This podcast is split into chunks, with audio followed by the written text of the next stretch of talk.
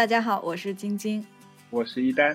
现在的时间是二零二二年四月二十号的凌晨十二点四十五分。这期节目非常有时效性，因为我们打算做一个新的尝试，想要跟着一档综艺从头到尾和大家一起看。我们这次要一起看的综艺就是严敏的新综艺，叫《新游记》。是的，之所以想一起看这个节目，就是因为好不容易出现了一档我们两个都很感兴趣的节目。对我们这个一起看的系列，其实也是比较轻松。我想还原的这个场景，就是生活当中朋友们在看到一档新综艺或者一个新的事情的时候，想要立即和更多的人一起讨论。因为我们之前的节目都是做了比较。完善的准备之后，觉得想要聊出一些新鲜的东西，但是我觉得这种及时的讨论。可能也是一个可以尝试的方向吧，因为我觉得，比如我们在看综艺的时候，其实有的时候开弹幕的体验也挺好的，就是能够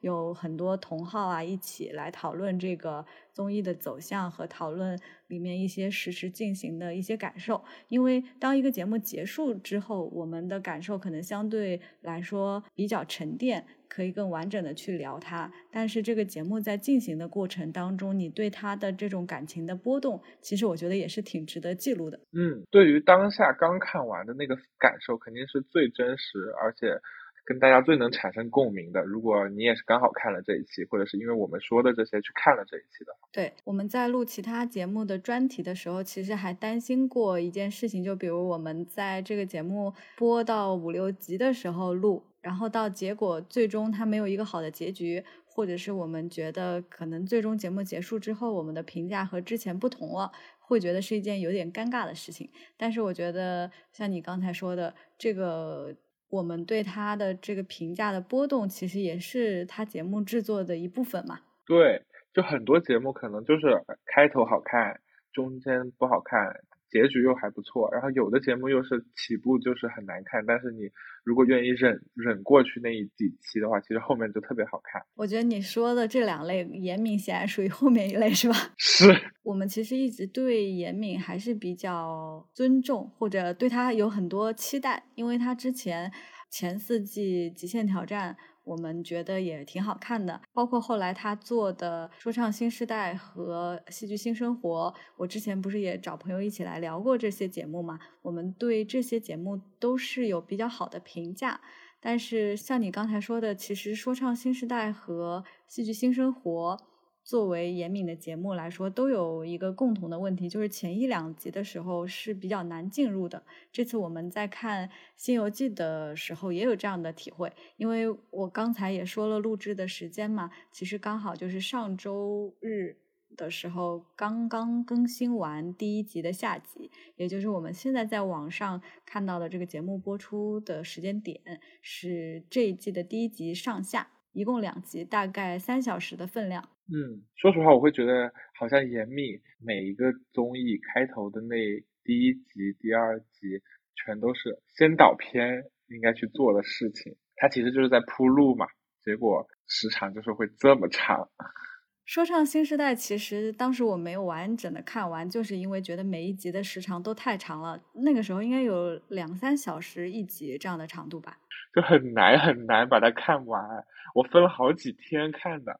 你刚刚提到先导片啊，其实我看先导片的时候非常少，因为我知道先导片有很多素材其实也是从正片里面剪进去的。那这种情况下，对于我来说，我认为一个完整的综艺作品应该就是它的正片第一集到第十集或者是第十二集这样子的一个完整性。如果不是我特别喜欢的卡斯或者是节目的话，呃，它中间出现的那些会员专属啊，还有什么加长版啊、加更，我一般也不太会看。你会看吗？我一般也不看，但是呃，选秀节目就会去看，因为选秀节目你就会了解更多关于某个人的故事，或者是某个事件，它具体到底是发生了什么事情，就是前后因果就会展示的比较完整。因为加长版啊什么的，它其实就不太剪辑了。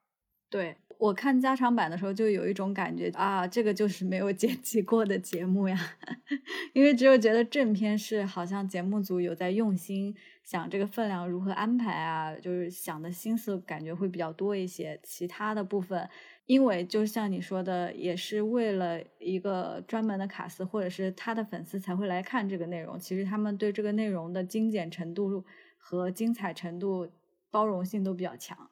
是的，反正我看《新游记》的第一个观感就是，虽然说啊。《新游记》它其实是结合了两大很有力的制作团队，严敏他是比较有现在比较有名的那个导演团队嘛，之前那两个作品也是有深受人喜欢。还有一个就是他的剪辑团队，他的后期团队是 BKW，这个团队是之前剪《乘风破浪的姐姐》。花语少年，还有创造营哪一季啊？我忘了。反正就是他很擅长叙事，他能按照自己的讲故事的逻辑去建构这个节目。其实你看那个《乘风破浪的姐姐》，应该大多数人都看了。他其实他讲故事的方式很高明嘛，你也能记住每一个人。所以说实话，他不应该像我看第一期的那个感受一样，我就觉得第一期很混乱，也花了很多心思剪了。比如说开头那个片头，我们都说他很还挺花心思的嘛。它开头那个《西游记》一样的设计，但是它中间确实有点太混乱了。我们简单给大家介绍一下这个《西游记》的概念啊，六个 MC 他们一起来完成一个任务，嗯，好像类似于西天取经这样的一个概念，包在《西游记》的这个壳子里面，就是可能各自都有一些。什么戒律要遵守？他们一起去旅行，去取经，然后去得到一些人生经验，大概是这样的一个故事。顺便补充说明一下，对于我们这个一起看的这个栏目呢，我的想法是，最好是你能看过以后，对，不然就很剧透。对，不然是吐槽也好，还是夸奖也好，其实你可能。会听起来就没有那么身临其境的感觉。当然，如果你是想通过我们节目来看一看这个综艺值不值得看，其实我们的观点也仅代表个人观点，有一种特别怕被骂的感觉。倒也不是怕被骂哈，是因为我们做一起看，像我刚开头说的那样。就是因为你对一个节目的观感，它是一个波动的，很有可能我们这一期觉得它不好看，到第二集的时候又觉得它变好看了。其实我们也很期待严敏能够按他以前的那种路线来打脸。对的，对的，确实啊，就是在录这种节目的时候，我们通常比如说设计的是一整季节目嘛，那第一期如果是一个纯原创的，那对它的把控确实是有点摸不着头脑的，所以往往第一期你就很能看出。导演的怎么说呢？他的实力吧，所以第一期，嗯，如果他表现没有那么上乘，其实也是能理解的啦，因为都刚开始磨合。对我们回到刚才在说的那个话题，就是第一集，你刚才也提到了他的开场其实是很用心的。我觉得让我想到《说唱新时代》还有《戏剧新生活》，因为我对《戏剧新生活》那个节目是印象更深刻嘛。那《戏剧新生活》它的开场也是让我觉得很大制作的感觉，大概好像就是黄磊在那儿说了很多关于这个戏剧理想，关于戏剧这件事情，然后让你觉得它就是一个很用心。很有概念的一个节目，呃，《新游记》给我的感觉也是这样。它刚开始的那个大场面，还挺无限挑战或者极限挑战那个场面的感觉，就让你觉得这应该是一个比较大场面的节目。嗯，而且它在概念的设定上也是花了心思的，起码还是挺符合逻辑的，然后又有一些新意。嗯，从这个片头过后，我其实就开始期待他这个故事要怎么讲。嗯，大概片头过后，一直到他们那个壮行派对，是不是？嗯，到那个地方的时候，我觉得我还可以接受这种慢慢进入的感觉。到壮行派对开始的时候，我就有一点迷失，我就在想，这个壮行派对到底是在干嘛？我觉得他可能想象很美好。但是一个是现场录制的时候挺混乱的，然后艺人其实在中间也挺摸不着头脑的，然后这两点就造成看的人也会很混乱。壮行派对那个感觉其实就是让我觉得游戏已经开始了，类似于极限挑战里面那种什么金条啊、什么家族继承这个故事已经开始了，他应该是要给我们解释现在这些人的角色怎么去设定。对吧？因为他们现在有六个人，肯定是要都扮演《西游记》里面的角色。他应该做的是这个决定，但是做这个决定的过程似乎有一些太长，而且我不知道为什么要做这些。说实话，他之前选了角色，好像后来也没有倒听啊。之前他们选的角色也不一定就是最终他的角色，对吧？对，红毯那儿不是问了很多问题嘛，嗯说你想要做什么角色什么的。我当时还是呃满怀期待的，因为我总觉得那个红毯那儿有些猫腻什么的，因为现场肯定都是 NPC 嘛，就是没有真实的观众，然后就有人在那拍照什么的，我会觉得在那里问的问题应该会有一些意义。当然，到后面确实有一些意义，但是我后面觉得那个意义好像有点小。初始金币的那个数量嘛，嗯，呃，为了定义他们初始金币的数量，在那儿整了红毯，这整个一出大概好几十分钟还是十几分钟的这个戏份吧，我就不知道这个意义何在。那上来让他们选一个角色，然后直接给他们这个初始金币，不是更好吗？还有一个主持人 NPC 在那里，我看那个 NPC 还被弹幕骂好惨，就是弹幕还在说这个主持人怎么回事，为什么不给他们让座什么的？我想说你是在 看综艺，你真是又不是在看一个采访。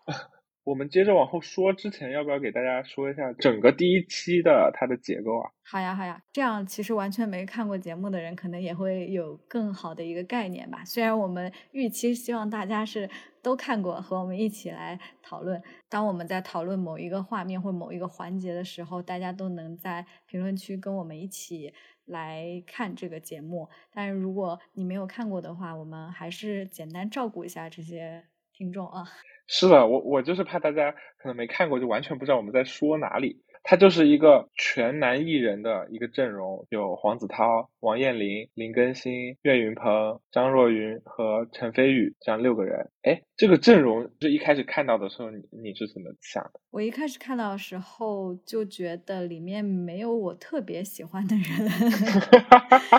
反正我看到黄子韬，对我看到黄子韬的感觉是说，呃，应该会有一些效果。对，其实你看这个阵容，你大概就能有点预测到他们各自担任的角色是什么了。是吗？你的预测是什么？因为张若昀之前就上过很多那个，就是那个叫什么大侦探呃大侦探节目嘛，所以他可能就是一一有一点脑力担当的那个成分。然后黄子韬呢，他可能就是一个时刻会崩溃的人。然后王彦霖就是傻大个，就是这这个人设。呃，岳云鹏他可能就比较纯真，就是这样子去猜想的。但是林更新跟陈飞宇在综艺里的表现，我确实我也没有什么预期。有一些人的人设还是挺明确的。嗯，看完第一集上下之后，在听你的这个推测，感觉还是很准的。我可能没有那么明确的感受，可能张若昀的这个脑性男这个人设，我觉得应该是赞同的。然后黄子韬，因为我没有看过他很多综艺的表现，我经常看到他的一些 cut，就是有一些无厘头啊，还说挺搞笑，就是他很认真的在做一件很搞笑的事情。对对对，大概对他的印象是这样子。岳云鹏，因为我看德云社团综的时候，他就好像是一种老大哥的感觉，纯真老大哥。嗯，确实也挺符合他的这个人设的。你说这个林更新和陈飞宇没什么概念，当时是觉得林更新好久没有出来了，还可以接到严敏的综艺，感觉也挺不错的。然后陈飞宇，我对他的综艺印象就记得有一次他上《向往的生活》宣传《最好的我们》那个电影版，嗯，就感觉他有点木木的，但是长得还确实比较帅吧，算是没有特别综艺感的表现，会给人感嗯觉嗯不是那么综艺。对，是，我们就回来说那个节目的结构嘛，它整个的概念有点像《西游记》经历九九八十一难嘛，所以一开始其实是给他们，嗯，你可以把它理解为好像是在天宫一样的地方，然后给他们办一个出行的 party，就是他们叫壮行派对。我发现严敏就很喜欢弄这种机制，有一个心愿币的这个机制，心愿币你可以换来呃他们的赞助商美团给他们的一些福利，反正心愿币越多，反正就更好。整个壮行派对就是在它有一个拍卖的环节，然后你去赚取心愿币。后面有关于心愿币以及他们各自会得到的角色，每个角色可能会有一些禁忌，就是他们里面叫做戒律，就是你不能做的事儿，以及你后面可能会享有的一些权益，通过第一期去给你交代完毕，可能在后面你这个人就定性了，你可能你就是初始的心愿币是多少，你的角色是多少，你不能做的事是什么，可以享有的权益是什么。第一期可能就是在完成这个事情。我看完以后最大的感受就是，如果第一集的目的是为了给他们定这个初始的位置，那也花了太多功夫了吧？就是一个电影的时间三个小时。去完成这一件事情，而且这个壮行派对涉及到那么多的 NPC，我真的是看的过程中我无法 理解 为什么我要看那么多不认识的人，就是好像跟这个故事没关系的人。如果他们这些人之后再没有在这个节目里出现，我是真的会气。就是看的过程中真的是冒出了太多人了，太多素人了，然后。中间的那个拍卖的环节，所有人都戴着头套，你还没法记住某个人，你去代入他。还有有一个特殊的头套，倒是就是他戴着一个老虎的头套嘛。第一关他叫第一难，叫虎口脱险，那可能这个人是比较关键的一个人物，他在里面也各种捉弄他们嘛。但我就是代入不进去啊！这个人还做了变声处理，我就想这个人凭什么？这个人为什么要这样刁难他们？看的过程中有太多莫名其妙的感受了。要不是弹幕，我真的是你是开了弹幕下去，对吧？对，我要说一下，这里有剧透，弹幕在说这个老虎头套是黄渤吧？我当时还想，哎。是有点像黄渤，因为黄渤在那《疯狂石头》里不是也讲那个重庆话吗？哦，讲那个话的时候，我还仔细想了一下，我看那个身材有一点像黄渤，但是我又觉得他讲这个重庆话的时候，那个声音又不太像黄渤。我还仔细确认了一下，我当时的想法哦，我还在想，是不是因为这个环节太无聊了，就导演组就想让人觉得这个人是黄渤，其实他不是黄渤。我其实觉得完全可以一开始交代的。对，我觉得为什么不直接拍一个外景，就是黄渤来客串嘛，对吧？这样大家一开始就知道这个是黄渤，我看的时候还会觉得更带入一点。我觉得看综艺其实也不想烧脑嘛，对吧？对，就主要还是要轻松。但是当你这个情节太乱的时候，就没有人愿意帮你抽丝剥茧去搞明白这个故事里面到底有多少条支线。因为里面那些举牌的人、拍卖的人、帮拍的，然后那个什么电话什么巨灵神。为什么要记住这些人的名字啊？我反正虽然我都记住了，你真的都记住了，巨灵神的背景。对啊，我看的时候还看到弹幕说那个小店，就是那个拍卖的那个女孩长得有点像任素汐，我也觉得长得有点像。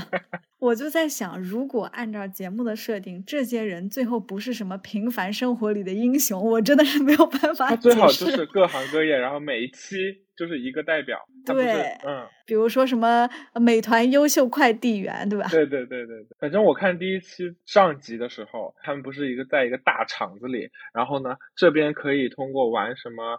猜杯子大小赢心愿币，然后那边可以手指两步怎么样赢心愿币？我就觉得他就像我一月份参加公司的那个团建的时候，我们是弄了个拉斯维加斯赌场，就在里面赢币，然后看谁的那个钱最多，整个机制就一模一样，我就感觉他们是去参加了一个团建。对，它不像一个大制作的综艺，像一个轰趴馆的活动。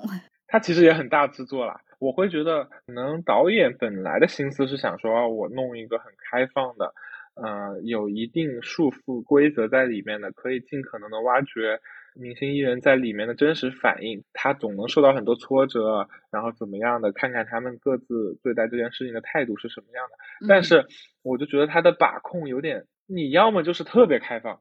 要么就是你，你把每一条线路它的进展都限定死了，可能到几点的时候就会发生这件事儿。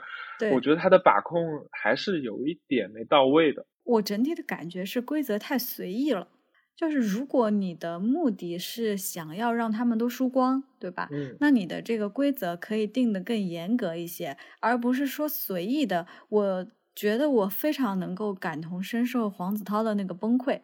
就是他的感觉是，我来你这里，你给我一套规则，然后我希望可以在这里面赢。如果你的这个规则很难，不能让我赢，我也就认了。嗯，但是你的规则是你人为随意改动，他确实是有点受不了。比如说，后来张若昀把那个二十个金币啊，他们集资的钱存在那个地方，本来是非常合理的存在那里了，导演也没有说任何事情。结果后来那个老虎过去就说。呃，要利息什么的，就感觉这个东西很随意，你就变成了一个没有规则的东西。艺人的这个角色就变得非常的弱势。其实作为观众，那个时候还挺同情他们的。就我当时的感觉是，那这怎么玩啊？就本来你想要赢钱，你都不可能赢，就是被强权压制的感觉。我觉得就是因为代入感，你没有一个做这件事的人是谁。你就不知道他为什么这么做。比如说，你全程都是呃严敏，他就是哎，我就是要跟他们作对。我每次他们一怎么样了，我在旁边监控器里看着，哦，那现在就要怎么怎么样，我可能就会知道整个逻辑是这样的。那或者是一开始就把黄黄渤给搬出来，那他看到他们怎么样了，那我就想办法去让他们输。就整个你会有一种，就是你能看懂为什么要这样子去做。现在是完全看不懂你整个规则。随意，他为什么要随意？他随意的目的是什么？对，其实我们说到现在，主要吐槽的就是他这个撞型派对整个的概念和他的操作过程嘛。对对对。撞型派对之后的环节，你还有印象吗？之后就是呃，他们都进了深渊，那个叫什么地狱之门还是什么 地方的？然后他们就可以去那里许愿嘛，对吧？可呃，获得自己的许愿火柴。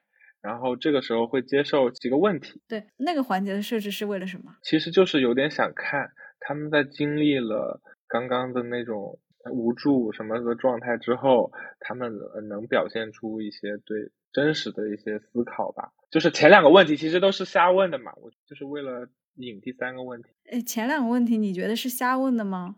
就是有点科普的意味，对吧？我看弹幕上说，应该是他们以后会遇到的困难。哦，有可能哎，有道理。我当时也是这么个想法，就我觉得弹幕有一些弹幕还是挺有 insights 的。他问的问题确实都很现实，而且是平常生活中的确会问到的问题。因为假设他们真的要去受苦什么的，可能了解这些，然后后面以严敏的这个叙事风格，非常有可能就是会串成一串的故事。就是他前面这些铺垫啊，应该都会有意义的哈。假如后面没有出现这些，那就当我们没有说这个。你这样一说，那我觉得是肯定会出现。对，我觉得应该是有意义的。可能从这个里面也能看出他们不同人的这个生活能力和他对应突发状况的一个状态吧。嗯，我听到那个问题是因为我想到。以前《极限挑战》有一季，大概就是黄磊他们都还在的时候，那个时候男人帮他们做一些任务，其实也会在路上遇到很多各种各样的问题。我看这个这六个卡司在做的时候，我当时就会想，如果是黄磊在这里的话，他应该会运筹帷幄。就比如说他进到那个壮行派对的时候，他肯定就会把事情安排的井井有条。他会说：“哎，你要你说投多少钱到这里，你再怎么样怎么样。”我觉得张若昀虽然在一些。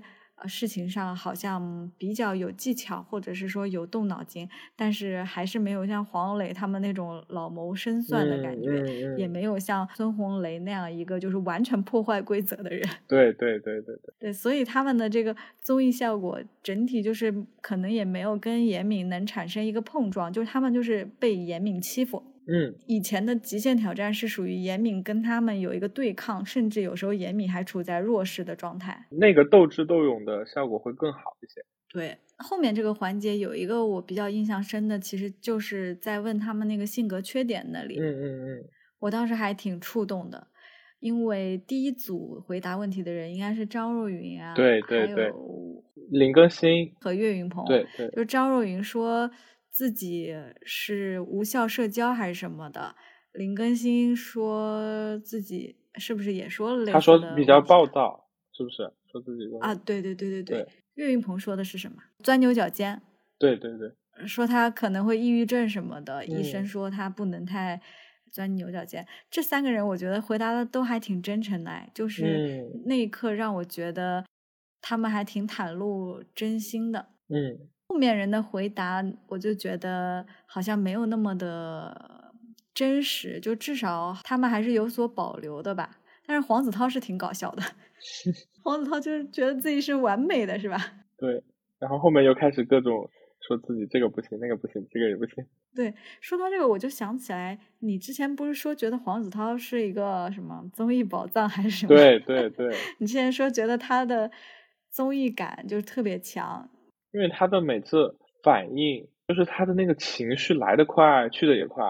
就是能很精准的给到你，然后又会给出一些意想不到的东西。啊，你说的是他应该是导演最喜欢的那种对艺人。对对对，所以他这次就很明显啊，就是他很投入。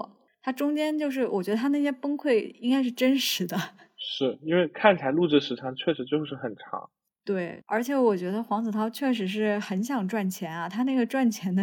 愿望非常的强烈，中间许愿的时候，他还说什么要改掉自己贪心的毛病。他的那个脑回路确实跟一般人不太一样。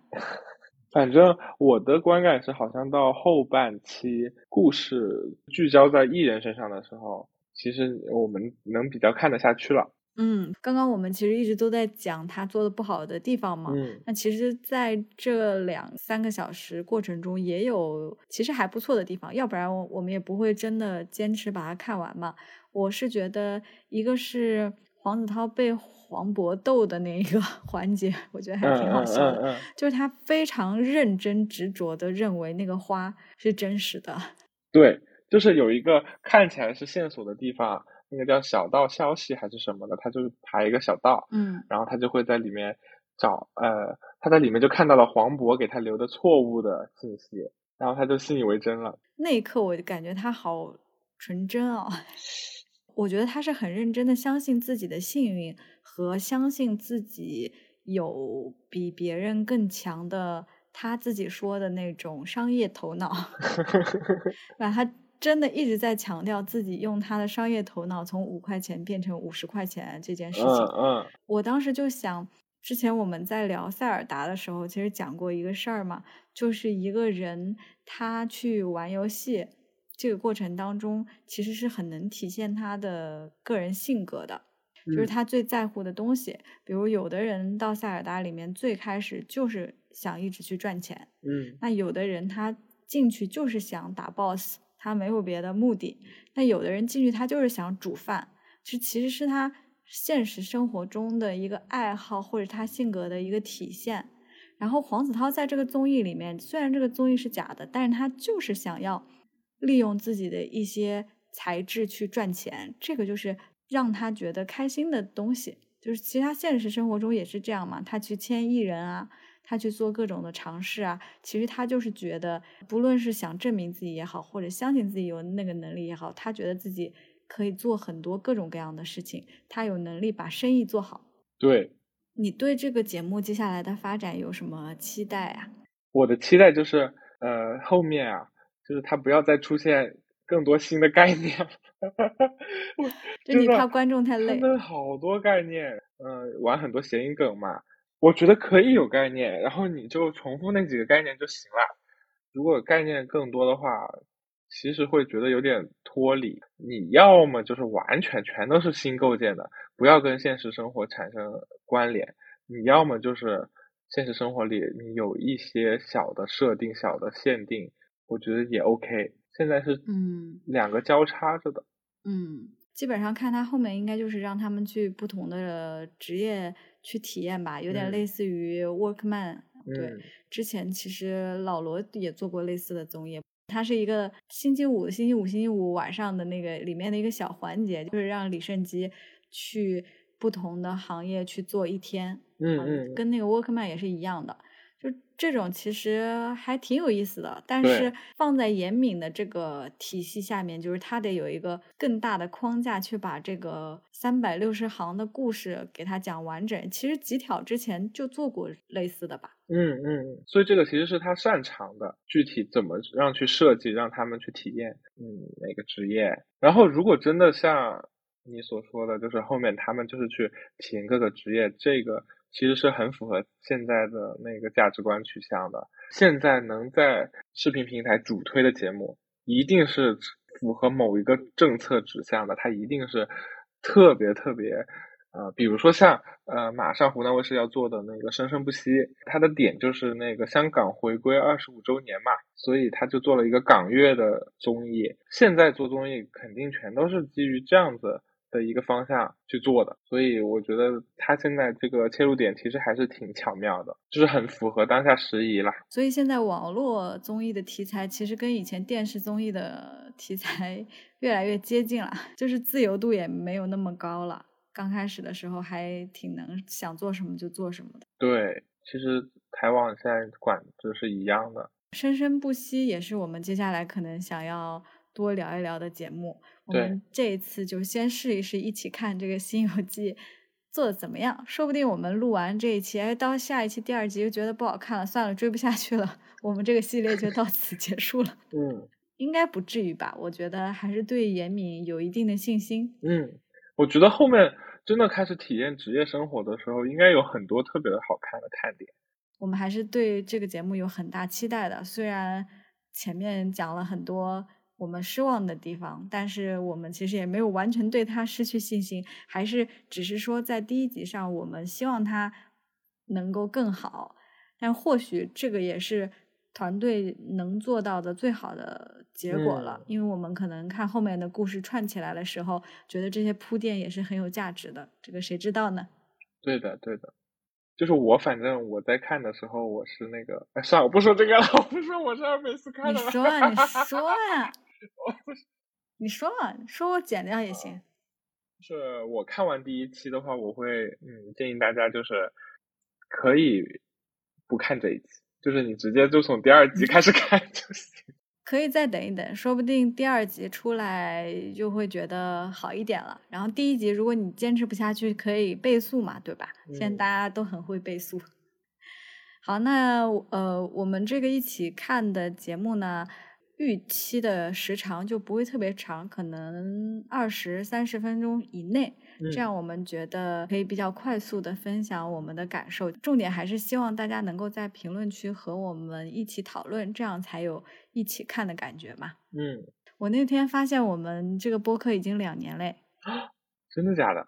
居然这么久了。真的，虽然我们中间有一段时间很长时间没更新嘛，嗯，然后更新频率也不是很高，但是还是挺感谢一直有朋友在我们更新的时候可以给我们留言啊、评分啊这些，嗯嗯，其实还挺开心的。